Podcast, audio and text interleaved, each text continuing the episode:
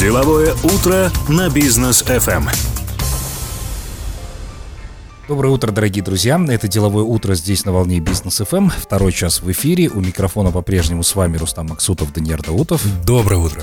И наш сегодняшний гость Александр Орлов, ресторатор, предприниматель. Доброе утро, Александр. Доброе утро. Доброе утро. Добро пожаловать к нам на станцию Business FM. Много вопросов к вам накопилось. Действительно, вы там и Алибекову давали интервью, и Арманжану Мирикеевичу Байтасову. Вот теперь захотели, собственно, и с вами тоже лично пообщаться. И слушатели тоже, собственно, интересовались. Александр, давайте, наверное, познакомим, для тех, кто, собственно, еще не знает, чем вы занимаетесь, какая сеть ресторанов у вас, давно ли вы в этом бизнесе? Вы знаете, у меня много, в принципе, ресторанов. Мы подсчитывали больше 100. Порядка 150, если... больше, да, что-то такое. В разных странах. В принципе, в разных странах. В Европе много, в Соединенных Штатах, в Гонконге есть. В этом бизнесе я, в общем, давно, уже больше 20 лет примерно. Но в Казахстане, насколько я знаю, вы собирались в начале этого года, в прошлом году вы об этом говорили, 5 новых заведений, да? Это и Орловские бани. Все, что собирались, мы все открываем. Орловские бани, кстати, открылись в феврале-март. Давно уже открылись. Уже открылись. Да. А этот ресторанный комплекс Куин, о котором многие сейчас говорят, он откроется, больше 2000 мест. Он откроется в начале следующего года. Что он из себя будет представлять? Что это за концепция? Потому что вроде есть ресторанные аллеи у нас в Алматы, но такого масштаба. Если вы помните, было такое место, Палладиум называлось. Да.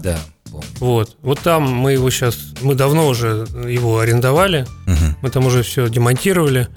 Там будет комплекс, который будет входить... ресторан, большой динер-шоу, японский ресторан, летняя площадка большая, караоке и секретный клуб, куда будут попадать не все, и несколько випов больших. То есть это большая площадка очень. Про секретный клуб интересно, потому что у нас в Казахстане любят всякие секретные клубы. Это будет секретный клуб, такой очень секретный, чтобы сложно вообще попасть, мы будем пускать только по спискам и так далее. В общем, создадим вокруг этого ажиотаж. Я хочу отметить, что в Казахстане подобные вещи любят. VIP для VIP, собственно. Да. Он будет в стиле 18 века. То есть там будет все в стиле такой 18 век, барокко. Там будут балет, шоу-балет в платьях, корсетах. В стиле 18 века восточного или же все-таки европейского? Супер. Александр, все-таки больше интересно, как вы пришли к этому бизнесу, то есть всегда ли вы мечтали о том, что вы будете заниматься именно ресторанами, или же у вас просто было несколько попыток, и вот это выстрелило? Вопрос не новый, могу так вам сказать, не очень оригинальный. Для наших слушателей будет в новинку. Потому что мечта любого казаха – это иметь свой ресторан. Прибыльный он, неприбыльный, но главное – привести туда родственников, чтобы они посетили. Не только казах, я могу сказать. У меня была похожая мечта, в принципе, иметь свой ресторан. Открыл первый ресторан с большими всякими ошибками, с проблемами. Год разбирался, разгребал, понимал, как это работает. Потом еще один открыл.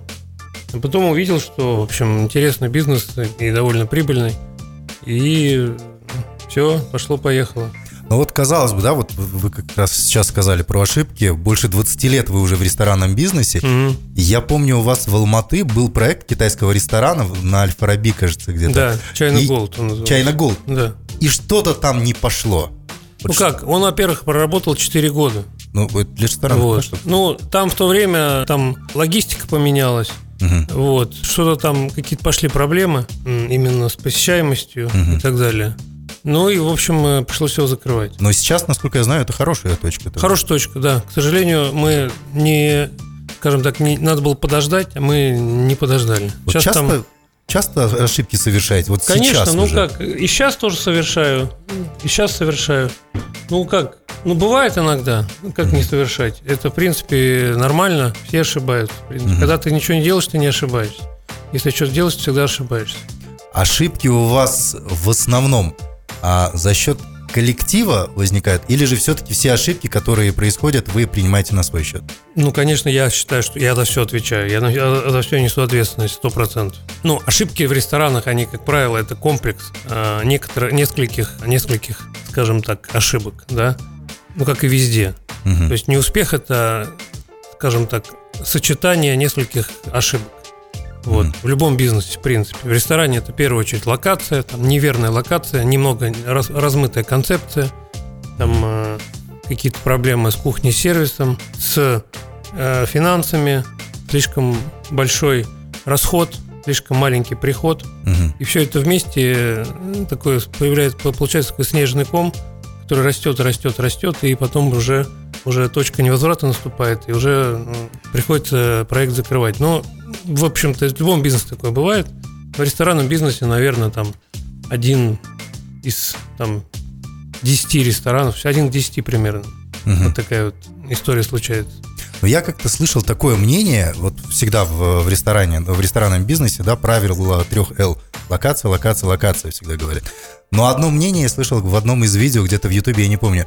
И там один из рестораторов говорил: самое главное – это концепция. Если у вас очень крутая концепция, вы хоть у черта на куличках откройте, люди туда будут ездить. Ну, это верно. Концепция – это важно. Но локация, если крутая концепция в крутой локации, это еще лучше. Да, но это двойной бонус.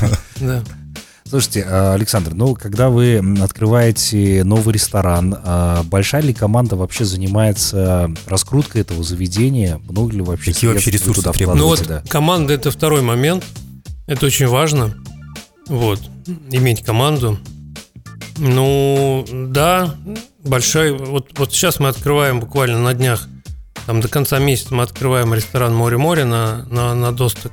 Uh-huh. Проспект Досток. Я буквально вчера заезжал, но там прям реально много людей, много сотрудников находится, и все занимаются открытием. Это ресторан морской кухни будет? Да. Uh-huh. Такой недорогой морской кухни, скажем uh-huh. так.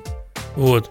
Там и маркетологи, там и арты, и шефы, и кухня, и там управленцы, и все-все-все. Подбором персонала вы сейчас сами занимаетесь, или уже есть какие-то HR? Там? Ну, есть, конечно, HR, я никогда сам не занимался. Подбором персонала никогда? Ну, официантов я никогда не набирал. Ну, а имеется в виду административный уже какой-то персонал? Ну, конечно, я всех управляющих, всех шеф-поваров сам собеседую всегда. Но сейчас там больше 150 ресторанов во всем мире, да? То есть, если открывается точка, вам обязательно там быть, в этой точке, чтобы открывать? Обязательно. Александр, ну вот, кстати, если касаться кадров, да, вы наверняка вот до сих пор помните вот эту историю, когда ваше сообщение попало там в Телеграме, да, вы писали по поводу кадров.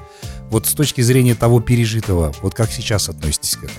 Ну, понимаете, кадры решают все, как говорится, да? Да. У нас на самом деле, ну, в Казахстане работают граждане Казахстана в основном. Да. В основном. Так и было всегда, и будет дальше. Вот, потому что кадры из-за границы привозить дорого. Там им надо снимать жилье и так далее. Вот, поэтому... Ну, что греха таить, в Казахстане с сервисом, ну, не везде хорошо. То есть иногда ты приходишь, и тебя официанты, администраторы встречают так, как будто это их бизнес, и они за него болеют.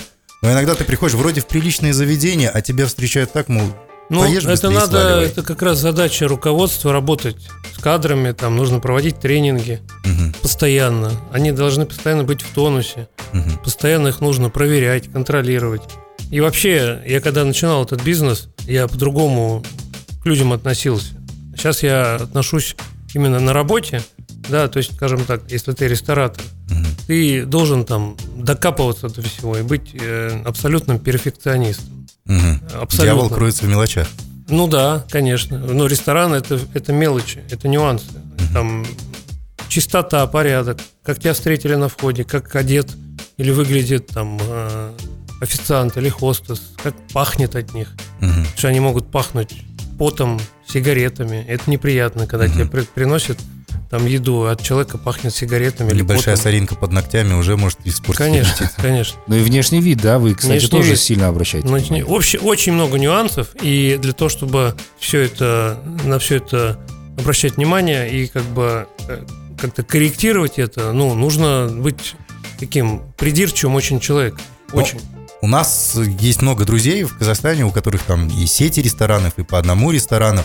И те, у кого один-два ресторанчика, они стараются создать атмосферу семьи в команде и так далее. А вы, насколько я знаю, да, у вас ходит слава такого авторитарного управленца, жесткого. Насколько это помогает? Насколько вот действительно в маленьких ресторанах нужно создавать атмосферу семьи и в больших сетях? Ну, прям... Смотрите, семья — это странно вообще. Семья, если семья, тогда они должны бесплатно работать. В семье же люди бесплатно живут.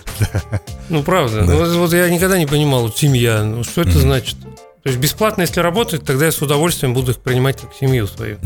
Вот. А если они зарплату получают, то это уже не семья, это уже как бы денежные отношения.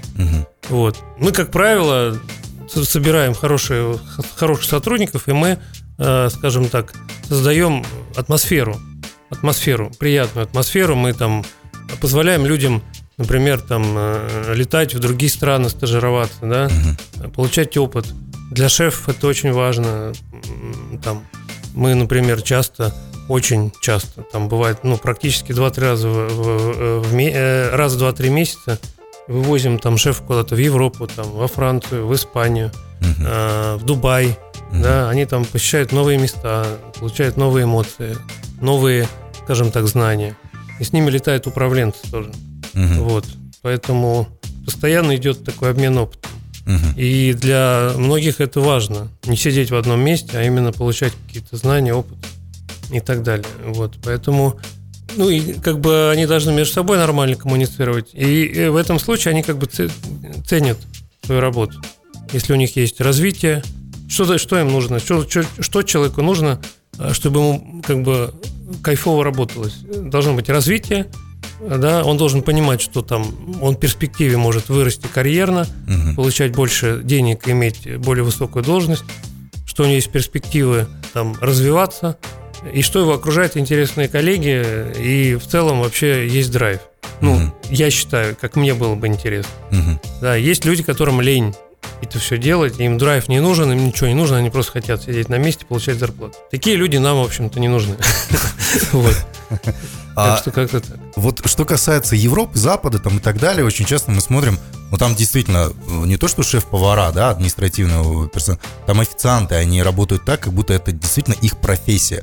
В нашем же регионе все-таки даже повара иногда относятся к работе в ресторане таким образом, что это временная работа. Есть вот сейчас вот мы видели, официанты есть, правда, очень такие, прям, видно, что это его... это единичные случаи, согласитесь. Довольно много таких, но их надо просто взращивать и находить, вот.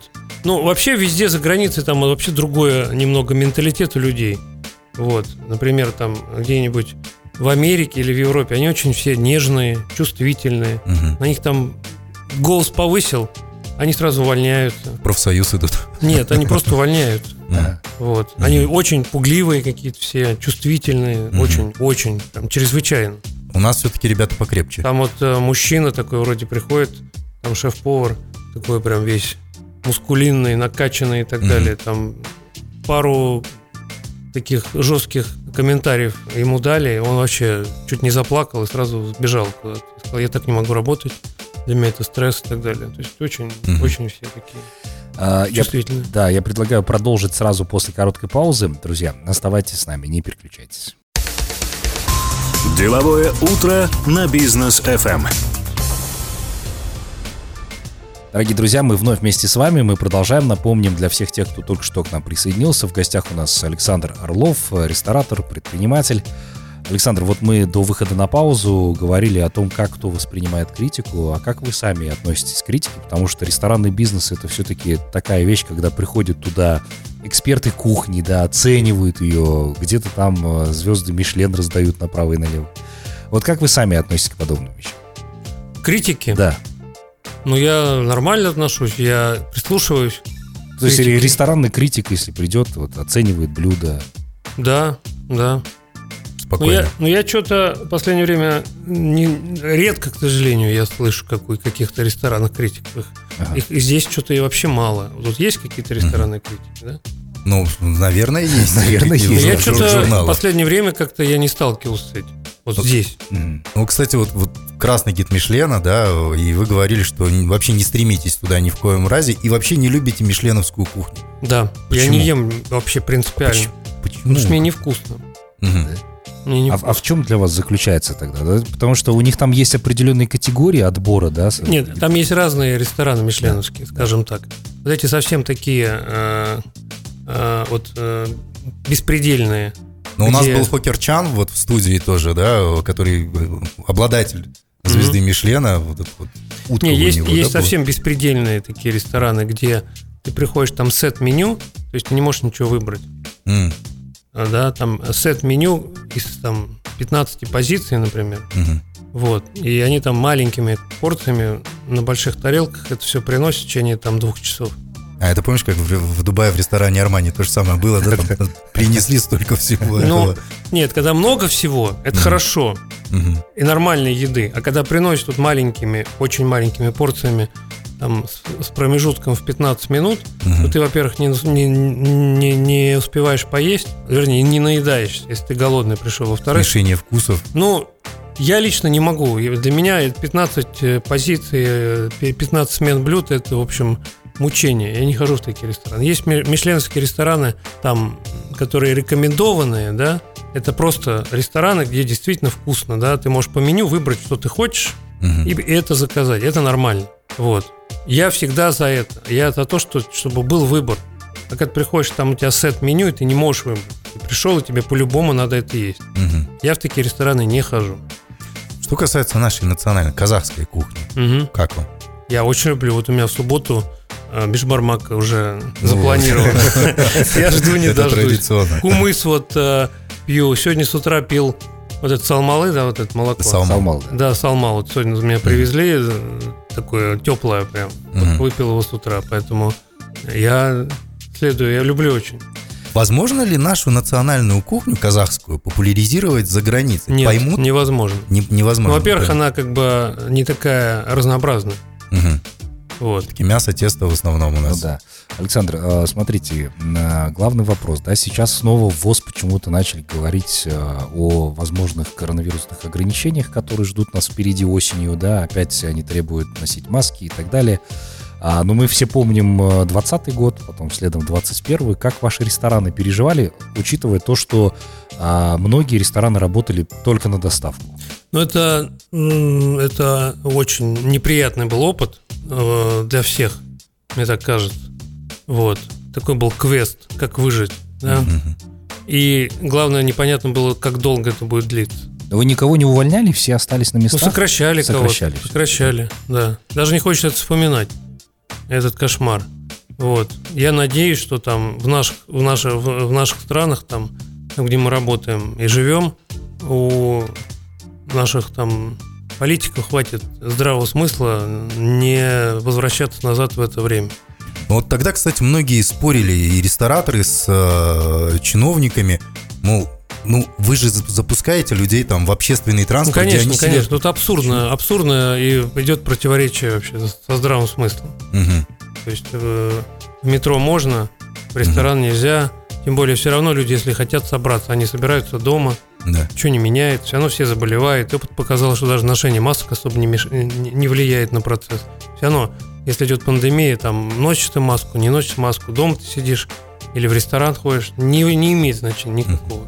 Но если вдруг сейчас, осенью, не дай бог, конечно, но снова ведут ограничения, ваши предложения, как сделать так, чтобы и чиновники спокойны были, и люди вроде в безопасности, и рестораторы, чтобы прибыль не теряли, и люди, чтобы работали. Что нужно сделать, вот какие ограничения должны быть? Ввести какой-то масочный режим, наверное, но без каких-либо ограничений по работе, по численности и так далее. Да. Мы до сих пор, у меня в Гонконге ресторан, но он до сих пор в минус работает уже, это раз. Из-за этого там до сих пор локдаун, до сих пор, это раз, это два. И в-третьих, я туда не могу попасть. Уже 3-й год почти, то есть туда не пускают. То есть он как будто автономно работает. Ну, я не могу просто попасть туда. У меня там сейчас вот увольняется генеральный директор, я даже не могу поехать там и новых кандидатов отсмотреть, потому что невозможно. Вот. Ну, конечно, мы туда вложили достаточное количество денег и вот убили бизнес, не только наш. просто уничтожили. Гонконг, я могу сказать так, да, это был город процветающий. Да. Вообще город процветающий, и в основном он процветал за счет большого количества иностранцев, туристов. А тут все уехали, а я имею в виду европейцев, все уехали, туристов там нет. И там он мертвый абсолютно стал. Вот сейчас, ну, как меня передают и рассказывают, просто они уничтожили экономику полностью. Ну, да, и проблемы с материковым Китаем, там вот это все политические... Полностью уничтожили, вот полностью. Да. Своими руками причем. Поэтому не хочется, чтобы вот здесь... А вообще, подобное было. Что касается управления, у вас, насколько я знаю, больше 10 тысяч, да, сотрудников вот, в общем вашем холдинге работают. Как вы управляете? Онлайн, какие-то программы? Онлайн многими управляем, да. Но у меня вот включаю телефон и понеслось. Не хочется включать даже. По видеосвязи и все. Ну, видеоинтервью, видео какие-то зумы постоянно. Непрерывно. Вот, кстати, для скептиков, которые говорят о том, что бизнесмену нужно больше отдыхать, вот вы много отдыхаете или все-таки постоянно находитесь в управлении, где бы вы ни находились? Постоянно. Если я отдыхаю, я тоже работаю. Да. То есть в ресторанном бизнесе от операционки... Да, не только в ресторанном. Если у тебя крупный бизнес, то ты живешь этим бизнесом. Ну вот сейчас, например, если посмотреть на рынок того же самого Алматы, Нур-Султан, да, два города, Шымкент. Вот три таких самых крупных города Казахстана, рестораны просто такое ощущение, как будто на каждом углу. Океан красный, но тем не менее точки открываются. Это настолько люди хотят есть, настолько это востребовано, или же сам рынок создает спрос? Ну, вообще, ну, как бы, есть люди, они же не могут не есть. Ну, да, ну, хотя предложений тоже очень много. Ну, предложений много, хороших мало. В общем, ну, я лично вижу большую перспективу здесь, потому что здесь все-таки еще есть, ну, конкуренция не такая сильная. Тут есть игроки, но не такие, как, там, например, в Нью-Йорке, там, да, и так далее. И тут, если у тебя есть какие-то интересные концепции, тут можно их открывать. Тем более, ну, я считаю, тут я большие перспективы рынка Казахстана вижу. Тем более мы сейчас продаем свой российский бизнес весь, вот, и сейчас будем концентрироваться на Центральной Азии, на этом рынке, там, на Центральной Азии, на Европе, Узбекистан, на Дубае, в Узбекистане тоже будем развиваться. Да. Перспективный рынок Узбекистана? Да, да, тоже растет. Александр, вот с точки зрения ресторанного бизнеса, насколько вообще выгодно проводить эксперименты с кухней? Да, там, привозить в регион, который никогда там не пробовал, условно, там, китайскую еду, пожалуйста, здесь там ресторан китайский. Надо, да, делать, ну, если естественно. Да. Надо как раз открывать те концепты, каких нет. А вот у вас, вы концепцию ресторана выбираете. Сколько она у вас существует? Или вот все, одну выбрали, 20 лет, одна концепция. Как часто надо менять концепцию ресторана? Вы имеете в виду в одной локации? В одной локации, да. Вот, да. Вот ресторан, вот он стоит, например, на Аль-Фараби. Ну, если он прям хорошо работает, он может много лет работать. Ну, там лет там, 10, например, 7-10. Без смены меню, да. Без Ну, нет, меню интерьер. Там надо периодически обновлять, но не глобально.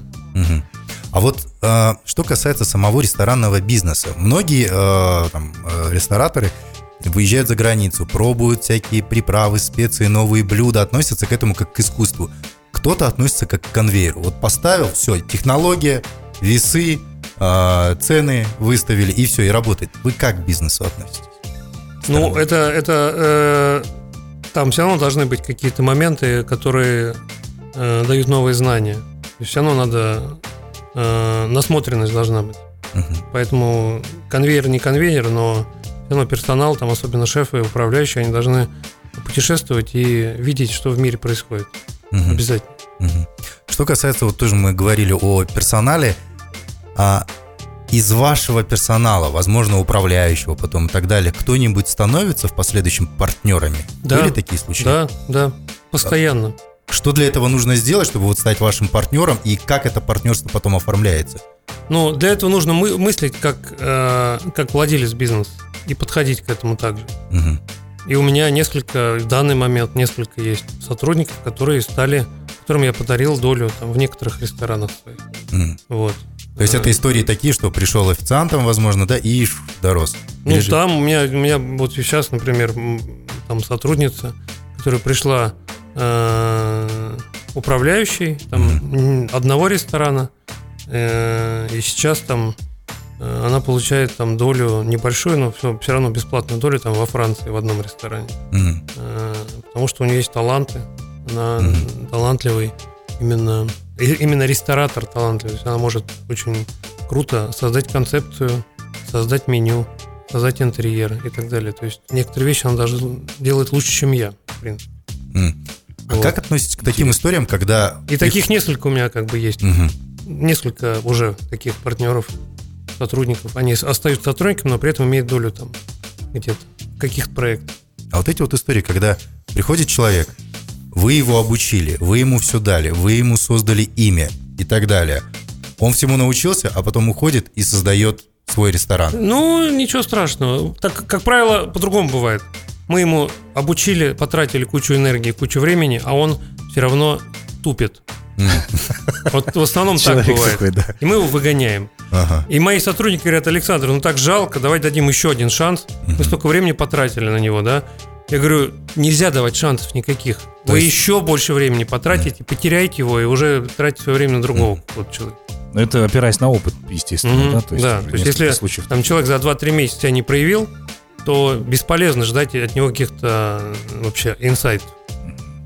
А, кстати, как вы относитесь к тому, что, вот, например, рядовой сотрудник хочет, прям просит личной аудиенции с вами для того, чтобы поделиться своими идеями? Готов, я встречаюсь. Вы сразу можете реализовать, если это классно. Ну, как правило, это какие-то просьбы, как правило. Оно и понятно, собственно. Ну, Александр, вы, кстати, вот сами оговорились о том, что вы уходите с рынка России, правильно я понимаю? Да. Мы все знаем вот эту историю, когда там крупные компании до сих пор, кстати, они продолжают уходить, там и KFC уже объявили об этом. Ну и не забудем историю, когда Макдональдс покинул рынок России, взяли, переименовали «Вкусные. Точка». И сейчас у ребят не особо-то получается развивать эту сеть. На ваш личный взгляд, получится у них вот выстроить эту систему? Мы продаем, мы как бы к нам обратились наши там коллеги с Арабских Эмиратов. И мы продаем просто свой бизнес. Да. А вот, вот с точки зрения ресторатора, да, вот вы предприниматель, вы знаете, как это развивается. «Вкусная точка» получится развить? Хорошая вообще концепция. Ну, название очень, конечно, спорное. Да. Я хотел бы, конечно, посмотреть на людей, кто принял это решение, вот так назвать. Да. Вот мне было бы любопытно пообщаться. Мне они представляются вот такие с пузиком, в костюмчиках, в очках, есть дипломаты. Не, ну, кстати, мы вот с тобой, Данияр, помнишь, рассуждали по поводу того, что у Макдональдса это прям вот, это, во-первых, сеть, да, известная во всем мире, у них уже давно эта концепция, собственно, работает, они все это четко знают, выстраивают и так далее. Тут приходят новые владельцы и говорят, что теперь будет все по-другому, по сути дела, да, сейчас у них уже возникает вопрос по поставке картошки фри, ее нет, просто говорят, не будет. Что дальше будет, там, булки с плесенью обнаруживать и так далее. Ну, то есть уже какие-то огрехи выходят. И вот теперь возникает вопрос, а что будет дальше с ними? В будущем получится у них выстроить эту концепцию и вытащить вообще ресторан или нет? Я не могу ничего сказать. Во-первых, фастфуд – это самый сложный бизнес. Да. Я, честно говоря, у меня нет особо фастфуда, не было никогда. Это очень сложный бизнес, очень. Там надо работать с костами, там очень много таких алгоритмов в работе. И тяжело. Я никогда не брался за это. Не знаю, как получится, не получится. Ну, вот фастфуд обычно там на доставку заказывают, да? Вот, кстати... Нет, почему? Тот же Макдональдс. Не, ну... Тут, кстати, говорят, Макдональдс закрылся вообще в Казахстане. Нет, да, там техническое было небольшое, да, из-за оплаты у них. Мы тоже, честно говоря, испугались, но... Да, вроде работает нормально все. Что касается служб доставки, вот сейчас они очень сильно развиваются, и вот даже нам с Рустамом иногда, ну, просто лень куда-то выходить, тем более сейчас жара, там, лето, да? Мы заказали под кондиционером, в офисе сидим, нам привезли вкусно, быстро и нормально. И точка, да? И точка, да. А вот как вы думаете, вот эта вот сама отрасль доставок и так далее, может ли когда-нибудь, ну, если не убить отрасль ресторанов? Нет, да, не может. Это показал как раз ковидный опыт. Людям нужно социализироваться, им нужно выходить и находиться в компании себе подобных. Вот. И поэтому это я понял, что нет, не будет. Но у вас в Таноке, насколько я знаю, кажется, вроде своя служба доставки. Своя есть, служба, да? Доставки. А с теми же там Glovo, Wolt и так далее. Вы работаете или? С кем? Glovo, Wolt, вот эти вот доставки. Возможно, да. Возможно. Так, ну давайте прервемся еще на одну рекламную паузу, и позже мы обязательно продолжим. Будьте с нами, друзья. Деловое утро на Business FM. Дорогие друзья, мы продолжаем. В гостях у нас ресторатор и предприниматель Александр Орлов. Продолжаем, собственно, с ним беседу. Александр, такой вопрос. Наверняка в Казахстане, когда вы открывали несколько ресторанов, многие предприниматели тоже, которые у нас здесь присутствуют, обращались за партнерством, ну, то есть совместно что-то создать. Есть ли такие рестораны? И насколько охотно вы вообще соглашаетесь быть партнером? Ну, где-то есть партнеры, где-то нет партнеров, по-разному. Но мы всегда, у меня везде практически есть партнеры, везде. Вот. Ну, то есть самостоятельно? И самостоятельно, и где-то есть рестораны, где я только инвестирую сам. А как относитесь к франшизе? Да? Продаете ли вы франшизу и как потом отслеживаете, насколько качественно? Не продаем практически. Не продаете, ну, да? Продаем, но редко. А что касается вот про партнеров, один из самых звездных ваших партнеров, я помню, Сергей Светлаков, ресторан «Золото». Да.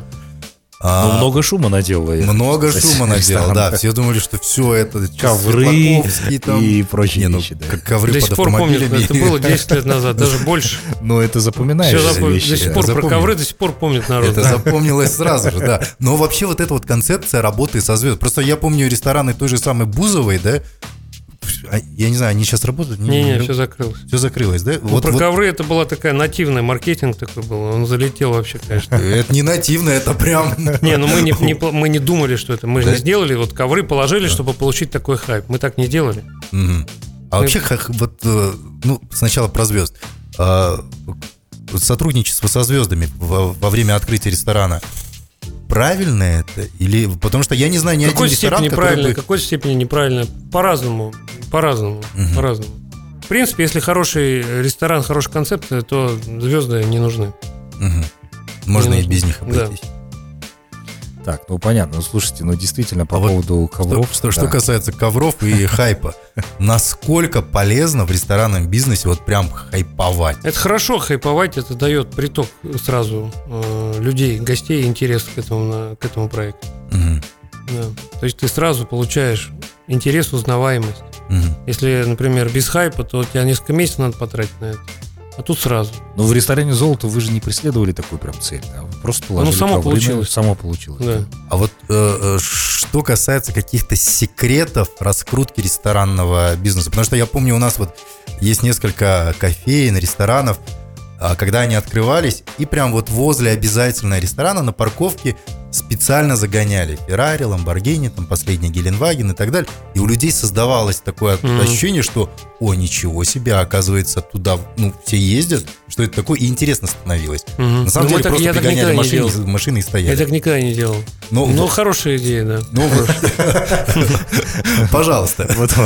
Но вообще, есть ли какие-то такие лайфхаки, которые способствуют раскрутке ресторана? Ну, как-то так. Ну, если ты можешь хайпануть как-то, то хайпуй. А вот на вашей памяти сколько раз вы хайповали? Точнее, как вы хайповали? Ну, часто это достаточно было, часто. Сейчас можно раскрыть секрет? Вот здесь мы хайпанули.